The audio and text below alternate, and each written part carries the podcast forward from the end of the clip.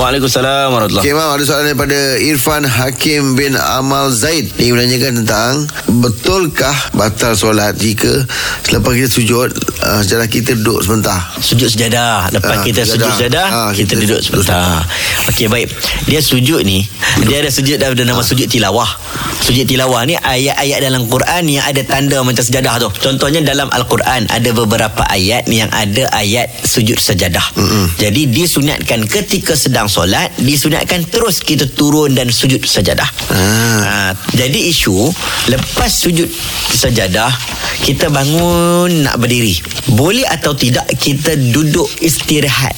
Itu dipanggil duduk istirahat. Dalam mazhab Syafi'i, kalau sujud biasa, sujud biasa contohnya kita solat satu rakaat, rakaat pertama, rakaat pertama. Kita sujud yang kali kedua. Bangun daripada sujud disunatkan untuk kita duduk sebentar. Ah, uh, kata satu saat, dua saat. Allahu akbar, duduk sekejap istirahat baru terus berdiri. Tapi dalam sujud sejadah tidak disyariatkan untuk duduk seketika. Dia daripada sujud sejadah tu terus bangun berdiri.